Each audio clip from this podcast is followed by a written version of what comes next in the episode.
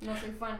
Estamos hablando de Jurassic Park y Bere tiene 25 años y la Y acaba, la de, acabo ver de ver. por primera vez. Porque mi hermana no me creía que nunca había visto eh, Jurassic Park. Pero no tenías tele jamás en tu vida, jamás. Sí, pero, pero llegué a ver escenas y esas escenas me daban miedo. Entonces era como, no, ya no quiero ver nada y me quitaba de ahí. O sea, no estoy insultando tu película favorita o lo que sea. No, es mi película favorita.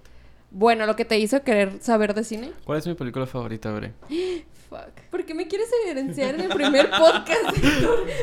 Hola, soy Bere Yo soy Héctor. y esto es IB y vamos a hablar de Stranger Things. Side B.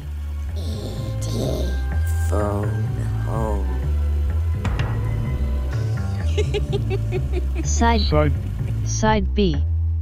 Stranger Things temporada 3. Específicamente Sí, de específica- Stranger Bueno, Things. vamos a hablar de toda la serie, pero específicamente a raíz de que acaba de estrenarse, bueno, relativamente Hace dos meses. acaba el 4 de julio se estrenó Stranger Things. Va a haber spoilers, en Va a haber resumen. spoilers, ya pasaron, ya pasó el límite de tres semanas. Dos meses. Espero que ya la hayan visto y si no la han visto y van a escuchar este podcast para ver si se animan, pues spoilers. ¿De qué se trata la tercera temporada, Héctor? Cuéntame rápido. Es una continuación directa de la segunda temporada de Stranger Things, eh, un año después en la vida de los personajes, donde todo ha pasado relativamente normal, hasta pues digamos este primer capítulo. Digamos que la serie se divide en varias tramas. Por un lado tenemos eh, a Hopper y Joyce investigando Siendo los policías malos, ¿no? Ajá. Básicamente la división de tramas también funciona como una división de géneros, todos basados en clichés o géneros representativos del cine de los ochentas. Entonces con Hopper y Joyce tenemos una dinámica de, de body cops o de policías que no se llevan bien y que están resolviendo un mismo caso. Eh, tenemos también esta película de adolescentes tipo Breakfast Club o tipo Ferris Bueller donde tienes a Mike, Eleven, eh, Max, Lucas y Will Y Will. tratando de navegar sus relaciones de adolescentes. Excepto Will. Excepto Will con el hecho de que pues hay un monstruo gigante que los quiere matar a todos. Tenemos a um, Dustin y Steve. Du- Dustin, Steve, eh, nuevo personaje que es Robin y, Y otro que personaje estaba- recurrente, ajá, Pero no era. Que no un- aparecía. un papel más grande que es la hermana de Lucas, Lucas. Erika, que están en esta aventura tipo Goonies, tipo E.T., donde son niños eh, que se introducen en una trama que es mucho más grande, grande que que ellos. sí. Eh, tenemos a Nancy y Jonathan que trabajan en un periódico y, y ambos están investigando Más bien Nancy está investigando. Jonathan solo es arrastrado porque, porque sí. porque es Jonathan. Y este digamos que cumple el papel de el suspenso o terror. Mm, Sí. Entonces la combinación de las tramas te da lo que con lo que describirías Stranger Things, ¿no? Una mezcla de clichés y homenajes ochenteros, pero esta vez Está completamente marcado, ¿no? Se- o al menos se siente. se siente la diferencia entre una trama y otra, el tono es distinto, la fotografía es distinta, el ritmo también es distinto entre una y otra. Y bueno, ok, bueno, vamos a empezar con opiniones, opiniones personales. Personales. Yo creo que Stranger Things debió de haber durado precisamente una temporada y nada más. Creo que era, digamos, el final natural de la serie. Era terminar con el misterio cuando aún era un misterio. Yo creo que nadie hubiera tenido problema realmente Si se hubiera si terminado se ahí. hubiera terminado ahí y no hubiéramos eh, investigado más, por así decirlo. O sea, puedes vivir con el hecho de que Eleven esté viva o no, puedes vivir con el hecho de que Will esté infectado o afectado o no. Y simplemente es parte de una, de una narrativa, pues el, dejar un final abierto sin- para, para que estés involucrado en lo que está pasando hasta el último segundo. Yo creo que todo el mundo esperaba, de hecho era un rumor el hecho de que Stranger Things fuera como una serie de antología. Yo pensaba que era eso, o sea, cuando desde que la empecé a ver fue como, ah, claro, esto primero fue como esto va a ser solo un capítulo, ¿no? Cada, cada capítulo va a ser un nuevo caso y luego fue como, ah, no, todo es el- la misma historia. Bueno, esta temporada va a ser de esta historia y la siguiente ya no. Después resultó que, pues no, una segunda de lo mismo y una Creo que tercera la historia estaba muy bien contenida en una sola temporada en 12 capítulos, creo que es la primera. Estaba ju- era justa y creo que es por eso que a la gente la recibió tan bien, pues es Pero es eso, la recibió tan bien que dijeron, hay que hacer una segunda y ya en la segunda era inevitable, era imposible no hacer una tercera. Y también, tal vez también porque no estuve tu- tan conforme con la segunda, fue como, no, chavos, lo tienen que volver a hacer. Sí, creo que por eso me refiero al final natural de la serie, porque añadir una temporada más Es complicar. Es complicar las cosas, es tener que explicar tanto el misterio que deja de ser un misterio y cuando ya ves detrás de la cortina qué es lo que hay, qué es lo que está pasando, tienes que hacer una cortina más grande o buscar algo que hacer con lo que ya existe y esperar que la gente no se dé cuenta que es más de lo mismo. Y creo que es lo que pasa en la, en la tercera temporada. Sí, es más de lo mismo, pero la prefiero que la segunda. pero siento que esta sí debería de ser la última temporada. O sea, ya, ya no se puede estirar más. Sí, creo que Stranger Things, temporada 3, era el final necesario. No el final natural, pero sí el final necesario. Ya que el segundo capítulo se arrastró tanto, o sea, el segundo capítulo me refiero a la segunda temporada, se arrastró tanto e hizo realmente tan poco para, para la serie en sí. O sea, lo único que hicimos fue ver para atrás y descubrir el origen De Eleven. y descubrir que hay más monstruos y en vez de tener solo un Demogorgon tenemos ahora 50. Y tenemos el nido, ¿no? De los Demogorgons porque Ajá. tenemos el portal. Al principio me tuve que ver las primeras dos temporadas para poder hablar de la tercera, o más bien como resumir más bien. Y me di cuenta que una de las de los elementos más grandes de la primera temporada era el hecho de que eran niños, o sea, niños pequeños que se enfrentaban a una cosa tan omnipotente como el gobierno o como una oficina de gobierno que estaba detrás de ellos y que los ah, te hacía ver cierto um, como ángulo en el que los niños no podían hacer mucho más que preocuparse por su amigo. En la segunda temporada eso co- desaparece completamente al punto en el que al final este, Hopper y el doctor que estaba a cargo de los de los experimentos son amigos o quedan en buenos términos. Sí, ¿sabes qué? Eso no, no supe qué pasó con eso, ¿sabes? Como que quedan en un acuerdo y lo dejan libre, algo así, y luego es como ya eso ya no. y no ahora, funciona. ajá, y ahora en la tercera temporada simplemente ya no es un factor. Ajá, o sea, desaparece eso. Desaparece el gobierno de los Estados Unidos, lo reemplazan con el gobierno ruso, porque ochentas y la Guerra Fría y onda de propaganda en las películas ochenteras americanas que siempre existió, Rocky 4, etcétera, poner a Estados Unidos contra Rusia. Y en este caso, el- la, la totalidad del gobierno ruso no pudo contra 10 niños y, y un policía. ¿Qué otra característica era? Que eran niños, pero eran niños nerds. O sea, eran niños que entendían más allá de las cosas. Que en esta tercera temporada Ya no. ya son no, nerds. ya no son nerds, ¿sabes? solo son niños que ya saben qué pedo, pero, pero porque ya vivieron el trauma de todo lo que pasó en la primera y segunda. Y que al mismo tiempo no se refleja tanto ese trauma. Por ejemplo, Mike. El personaje de Mike ya no se sorprende ante lo que va sucediendo. Es como solamente va navegando, porque sí, porque prácticamente es el mismo villano de siempre. O sea, ya entienden cómo funciona. Ya saben que el Demogorgon eh, no soporta el calor. Si estamos ante el mismo villano, ¿qué distingue esta temporada de las otras dos? es simplemente la escala.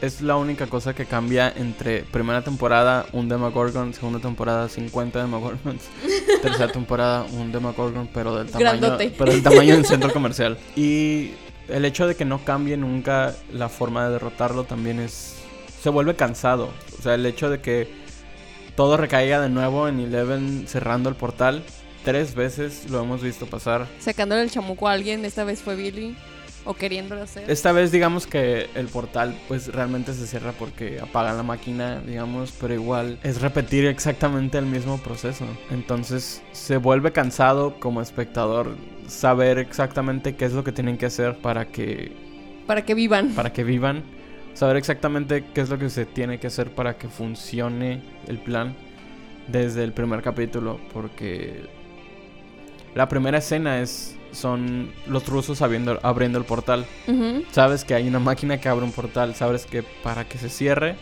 y porque ya pasó dos veces an- antes y para que se acabe la amenaza lo único que tienes que hacer es cerrarlo. Entonces la meta de toda la serie, se de toda la temporada se convierte en cerrar ese portal y no hay nada más. Entonces, ¿qué distingue esta temporada de las otras dos?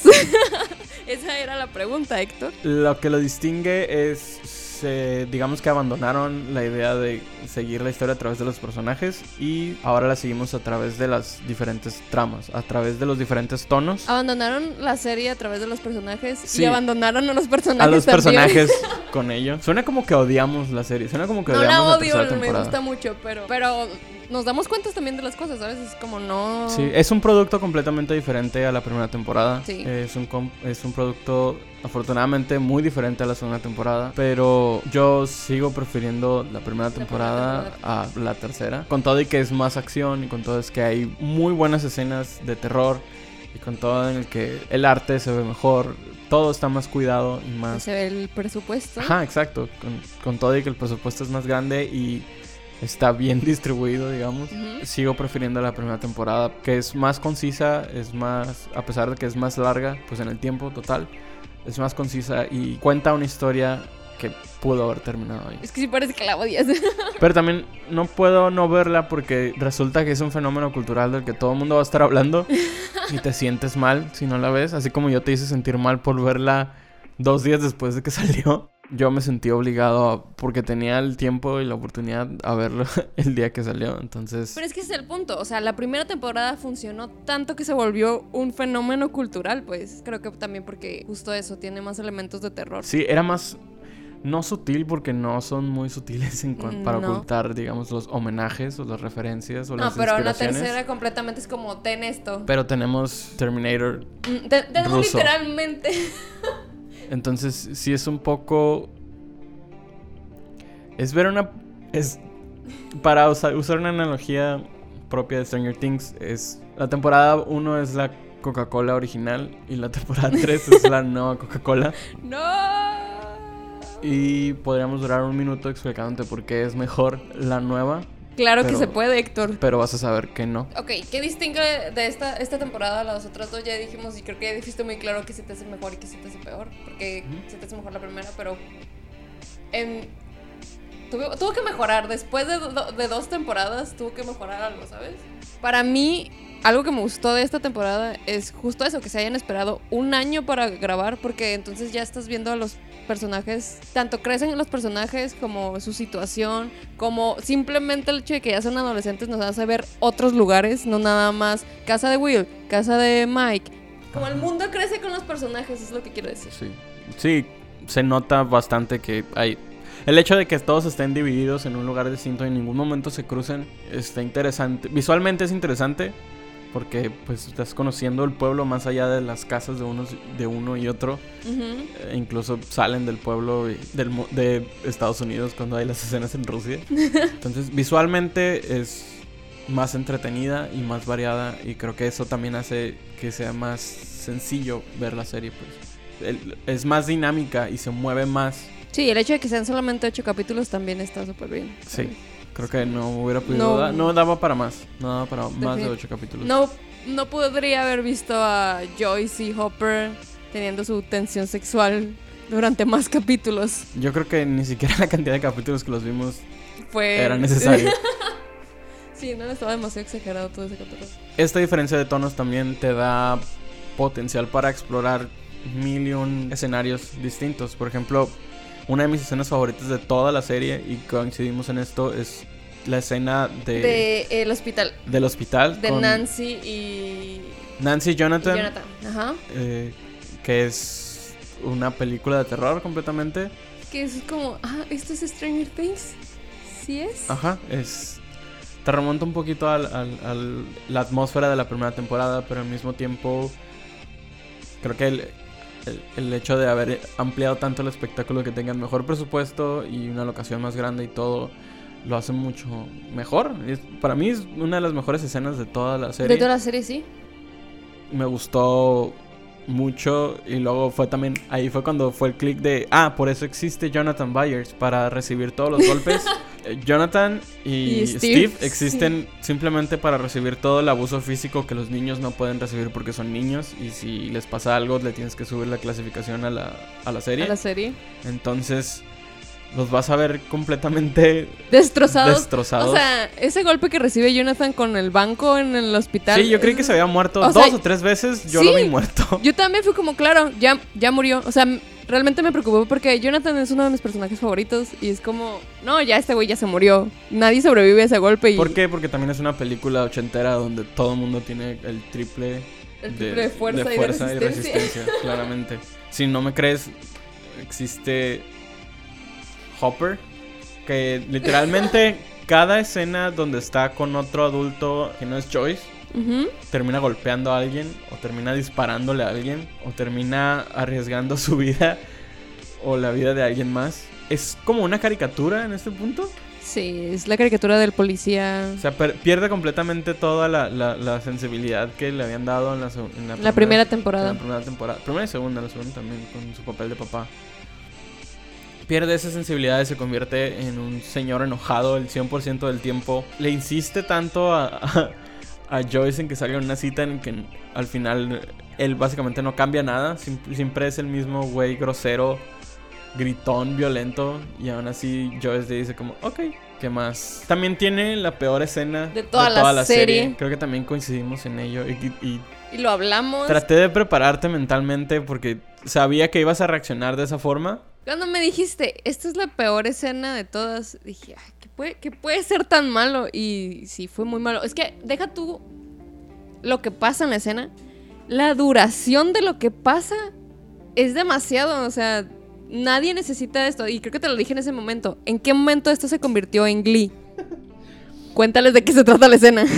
Eh, en el último capítulo. Sí.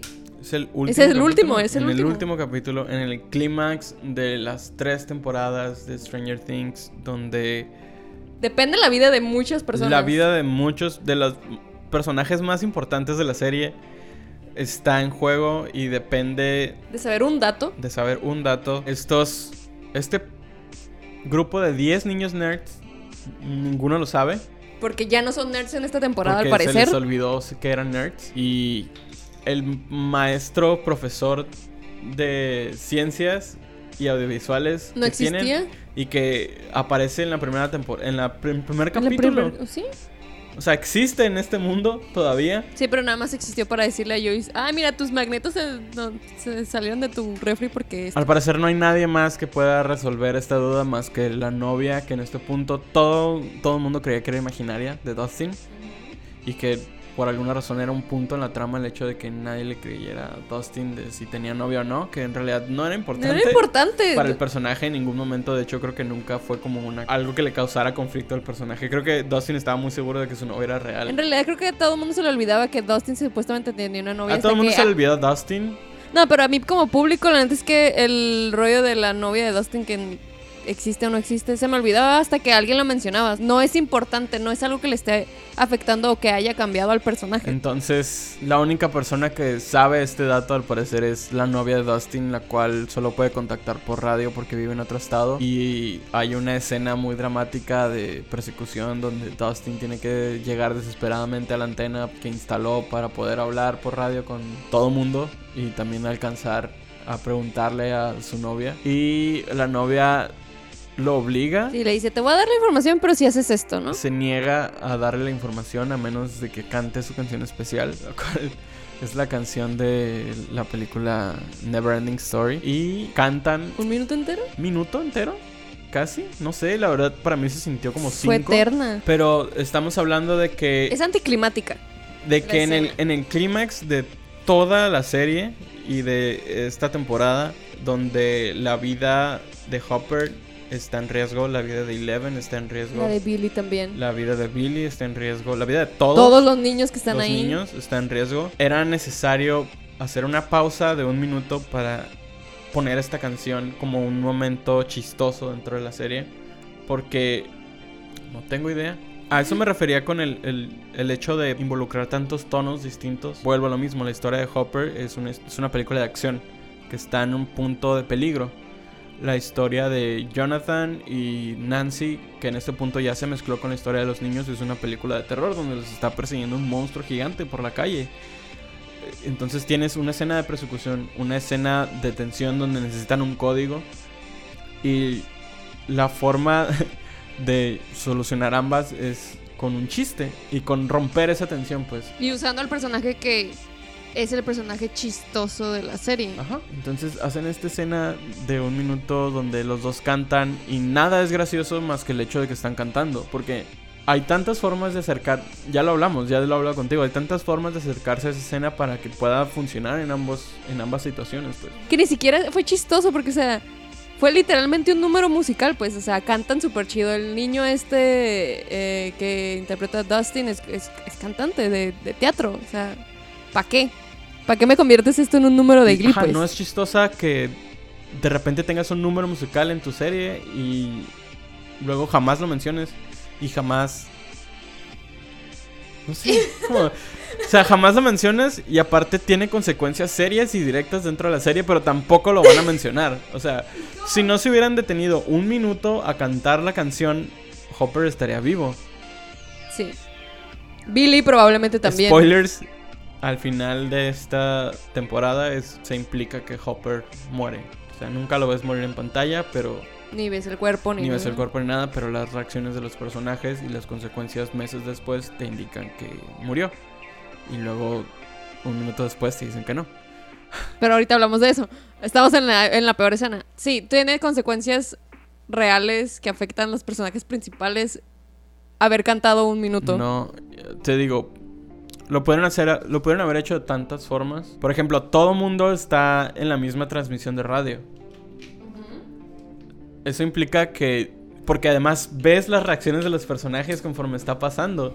Que por eso se vuelve también eterna, porque es como, neta, necesito ver a todos los personajes reaccionando a lo que está pasando con la canción. Entonces, mientras ellos cantan, ves a Hopper y Joyce y Murray todos reaccionando en, en medio de esa escena de acción donde hay disparos y, y una alarma y toda esta cosa que está presionando. También ves a todos los niños y a Steve y a, y a Nancy en el carro en una persecución. Está el monstruo gigante atrás de ellos y los ves reaccionar como como espectador, como nosotros reaccionamos de qué está pasando. Y pues se supone que ahí recae el, el chiste, ¿no? O sea, que es una cosa completamente fuera de lugar, que se alarga mucho, pero que además puede haber funcionado de forma distinta. O sea, ¿por qué no?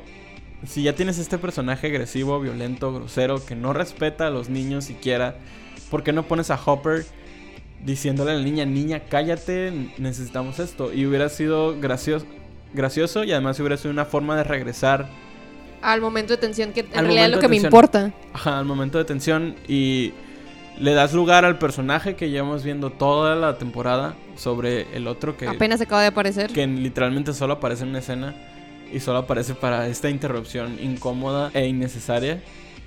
Pero pues al parecer a mucha gente le pareció gracioso y a mucha gente le gustó la canción y ahora es como una de las canciones más escuchadas ¿Es en serio? gracias en Spotify gracias a Stranger Things. Es el e- efecto Stranger Things. O sea, ah, Ajá. me niego. No. Mejor y peor escena, mejor nuevo personaje. ¿Quién es el mejor nuevo personaje para ti? Creo que vamos a concordar que es la niña esta, ¿cómo se llama? Eh, la compañera Steve, Robin. Robin. Porque el otro nuevo personaje sería Susie, que ya en este momento creo que quedó claro que odiamos su aparición. Tal vez después, si la vuelven a poner en la, cuarta temporada, porque claramente va a haber una cuarta temporada, ya me dijiste que la confirmaron. O sea, va a tener más participación y voy a saber si me cae bien o me cae mal. El peor personaje para mí es Erika. Creo que Erika es uno de los peores personajes de toda la serie. Por lo mal escrito que está. No porque el personaje no funcione. O no porque la actriz sea mala. Simplemente en la dinámica. La dinámica de Stevie Dustin y Robin eh, es sarcástica. Es tratar de ser más ingenioso que el otro. Pero al mismo tiempo mantener un grado de amistad y de cariño. Y el personaje de Erika tiene dos defectos muy grandes. El primero es que es una niña de 10 años que al parecer es más ingeniosa y sassy que los otros tres. Y el segundo es que es mala, o sea, es grosera, es Porque no son amigos. Porque no son amigos, es mala y grosera Y en algún punto tú como espectador que ya estás involucrado emocionalmente con los personajes, te llega a molestar el hecho de que la niña sea tan grosera con, con los personajes, pues, y sin aportar em, nada este, a, la- a lo que está pasando. Simplemente insultar a, tu- a tus personajes favoritos porque ese es su rol. Que tampoco hemos hablado de ese aspecto. el- De- la trama... De Dustin, Steve, Ajá. Erika y Robin. Sí, es verdad. Nos alargamos mucho con esto porque odiamos mucho esa escena. Básicamente ellos tienen su propia serie y su propia... Que es lo mejor de toda la serie. Su propia película. Y Su, su arco es el más interesante, el más entretenido. Y creo que el que tiene más efecto real en la trama. Y se nota la diferencia. Se nota la diferencia de atención que le dan a, la relación Dustin, Steve, este, Robin, Erika.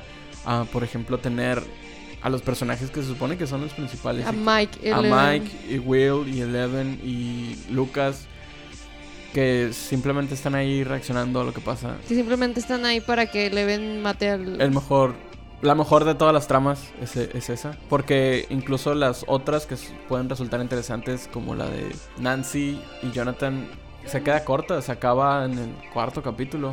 Sí, a mí me gustaba esa, ¿sabes? Ellos estaban en el punto perfecto donde estaban en la historia de terror, era interesante, era visualmente, se notaba, es más fácil identificarse con ellos. Y, y simplemente en- a la mitad de la temporada los amontonan junto con los niños y se acaba, ¿no? Will tiene un tiene la mejor una de las mejores escenas también de toda la serie, que a lo mejor tú no coincides, pero me gustó mucho la forma en la que está ejecutada la escena dramática donde Ah, claro. porque además es un conflicto muy humano y muy serio. Es que me gusta, porque, pero porque pensé que iba a tener un efecto en el personaje. Pensé que, que íbamos a saber más de Will o algo por el estilo y al final no. O sea, la historia de Will empieza y termina ahí, literalmente. Para ponerlos en contexto, em, Will está conflictuado porque sus amiguitos tienen ahora intereses, intereses adolescentes. amorosos. Ajá. Entonces, pues ya no juegan con él, ya. Pues están cada quien en, su- en lo suyo. ¿no? Y él, él es el único que se aferra, digamos, a continuar la tradición de los niños, de jugar, Sí, de las cosas que solían hacer. que solían hacer. en un verano normal, ¿no? Y tiene esta discusión dramática con Mike, en el que Mike muy momonamente le dice que igual y pues ya, ¿no? O sea, ya no son niños y él no tiene la culpa de que a él no le gusten las niñas. Entonces, está esta escena dramática en la que Will se va bajo la, la lluvia a su casita de cuando estaba más niño y ve las Sí, es un niño destruyendo los símbolos de su, de su niñez. de su niñez y obligándose a sí mismo a dejar de ser niño. Pero inmediatamente, o sea, la escena se termina porque le hablan porque el monstruo y Porque siente algo en su porque siente en algo en, cuello. en su cuello y fin. Ujú, Ya no se volvió a hablar, No ya hay- no sé nada más de Will. Will nada más existe en la serie para decirles, "¡Ah! está aquí. Y ya. Pierde completamente. Pierdes completamente el interés en la historia de Will. Cuando la serie pierde completamente el interés en la historia de Will y ya no pasa nada. Y creo que ese es algo que pasa mucho en, es- en esta temporada. Pasa varias veces en esta temporada. El soltar cosas.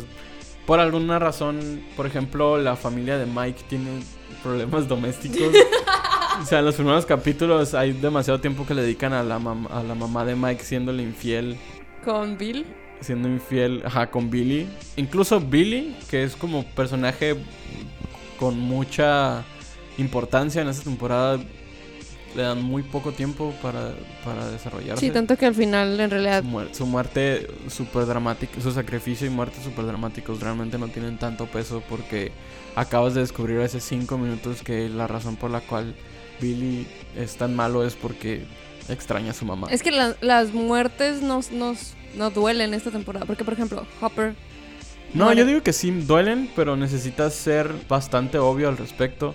Por ejemplo, sé que la escena de la feria del 4 de julio existe nada más para ver al Alexei ser feliz un momento antes de morir. Ey, pero, por ejemplo, ese sí fue como, no, ¿por qué? Pero. Pero era muy claro que iba a pasar. pues. Ajá. Y Hopper fue como, ¿por qué? O sea, se pudo haber salvado, ¿sabes? Creo que incluso eso, Hopper hace sacrificios más grandes en la primera y segunda temporada que en esta como para que ameritara Morir. morir y además de una forma en la que no hay una construcción al hecho de que vaya a morir, pues no hay un no hay un Ni siquiera el reencuentro que tiene con Eleven antes de, de irse, ¿no? Que es- era como, era la intención de esa escena. se siente, ajá, no, ni siquiera se siente emocional, ni se siente Porque también es como Hopper no se ha preocupado por Eleven durante toda la serie. O sea, yo hice estado diciéndole, "Ay, tenemos que ir con los niños, tenemos que ir con los niños. Y su respuesta de es no, eso no es importante ahorita. sí. Y entonces va a haber una cuarta temporada, la cual yo creo que no debería haber sucedido. Sí, creo que la forma en la que está escrita esta temporada inevitablemente te Tenía que haber sido que la, haber sido la última. O sea, la, la natural fue la primera, la segunda no sé por qué La pasó. necesaria la tercera simplemente para enmendar todo lo que la segunda hizo y porque Netflix tiene una, digamos, una regla no escrita de tres temporadas por show. Es algo que esperas de una serie de Netflix que termine en la tercera temporada. Yo es lo que espero de esta serie porque realmente se me hace buena, o sea, me gusta mucho. Y es como ya, o sea, no me lo arruines tampoco.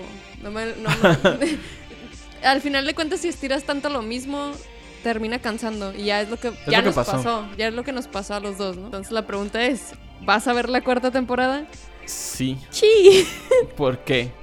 Porque, uno, ya invertí una cantidad de horas de mi vida. Primero, viendo Stranger Things. Dos, hablando sobre Stranger Things.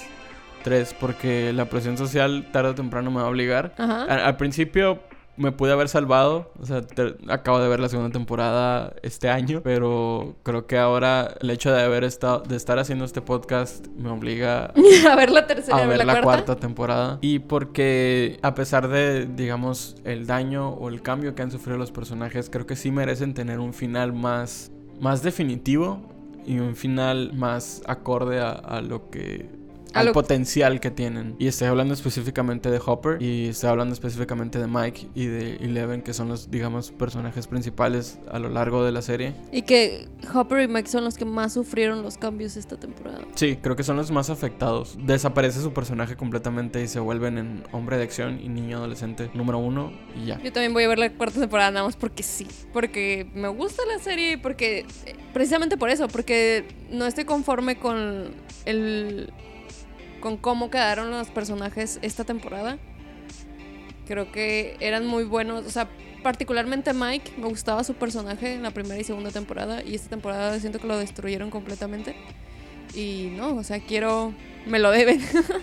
quiero mi reembolso, quiero una lado positivo, creo que el final de esta temporada hace algo que ninguna de las otras dos hizo.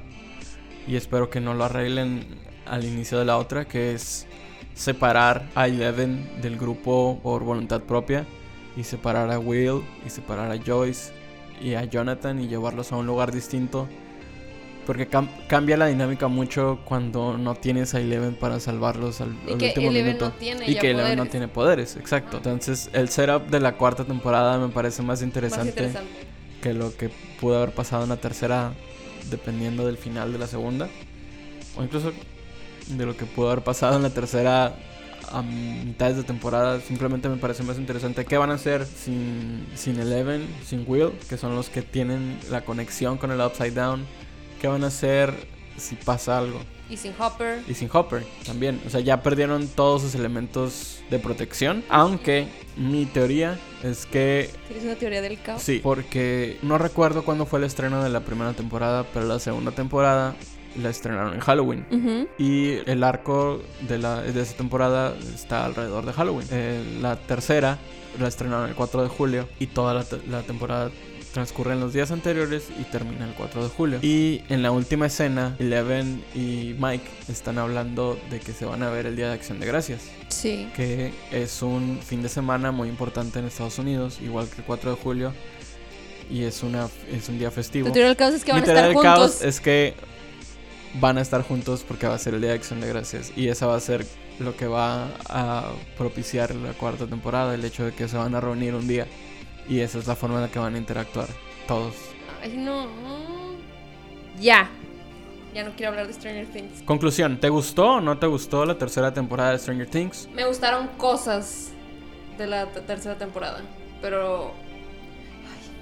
que es difícil.